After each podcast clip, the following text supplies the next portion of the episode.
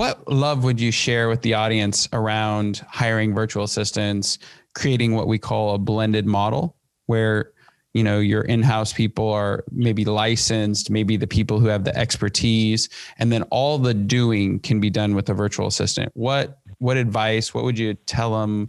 What piece, what have you learned that you would help them with? I mean, as far as the like licensed staff versus the virtual assistants, we've had them pretty much go through the same approvals and same training that my people on the ground would have to go through. Right. Like for the career schools there, we're required by the state that every representative has to complete some training from the state. Yep. We've sent them the link. They've done the same training that we had to. Yep.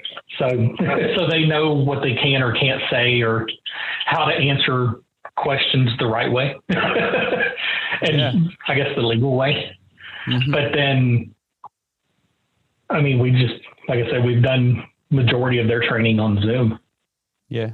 Have you made any mistakes? Like what are some of the mistakes in onboarding, or what have you learned, or hiccups have you had? I mean, it's still a hiccup for me is communication with Francine. I forget to tell her that I'm here or that I'm not here or what I'm doing.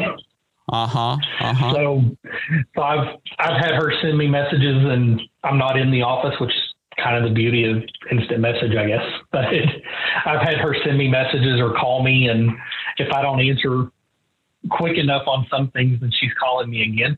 So, so it's communication. I told you she keeps me accountable. Yeah, that's awesome, man. What about your U.S. team? How did you break the news that you were? Because I know you've told some folks, but not everyone. So how did you let them know? And like, what were some of the things that you, what did you just say to them? I mean, some of them that don't have a daily communication with them, they just figure, and you know, they just find out. Yeah. As we have team meetings and they're not there. The ones who have a daily communication with them, we just, when we first hired Kara, we told them that we had a new person starting, and I have 3 different schools. So they didn't know where she was or wasn't. Yeah. So, cause they're used to working their team, but they're used to working with people from different locations anyway. So yep. It didn't really have an impact too much.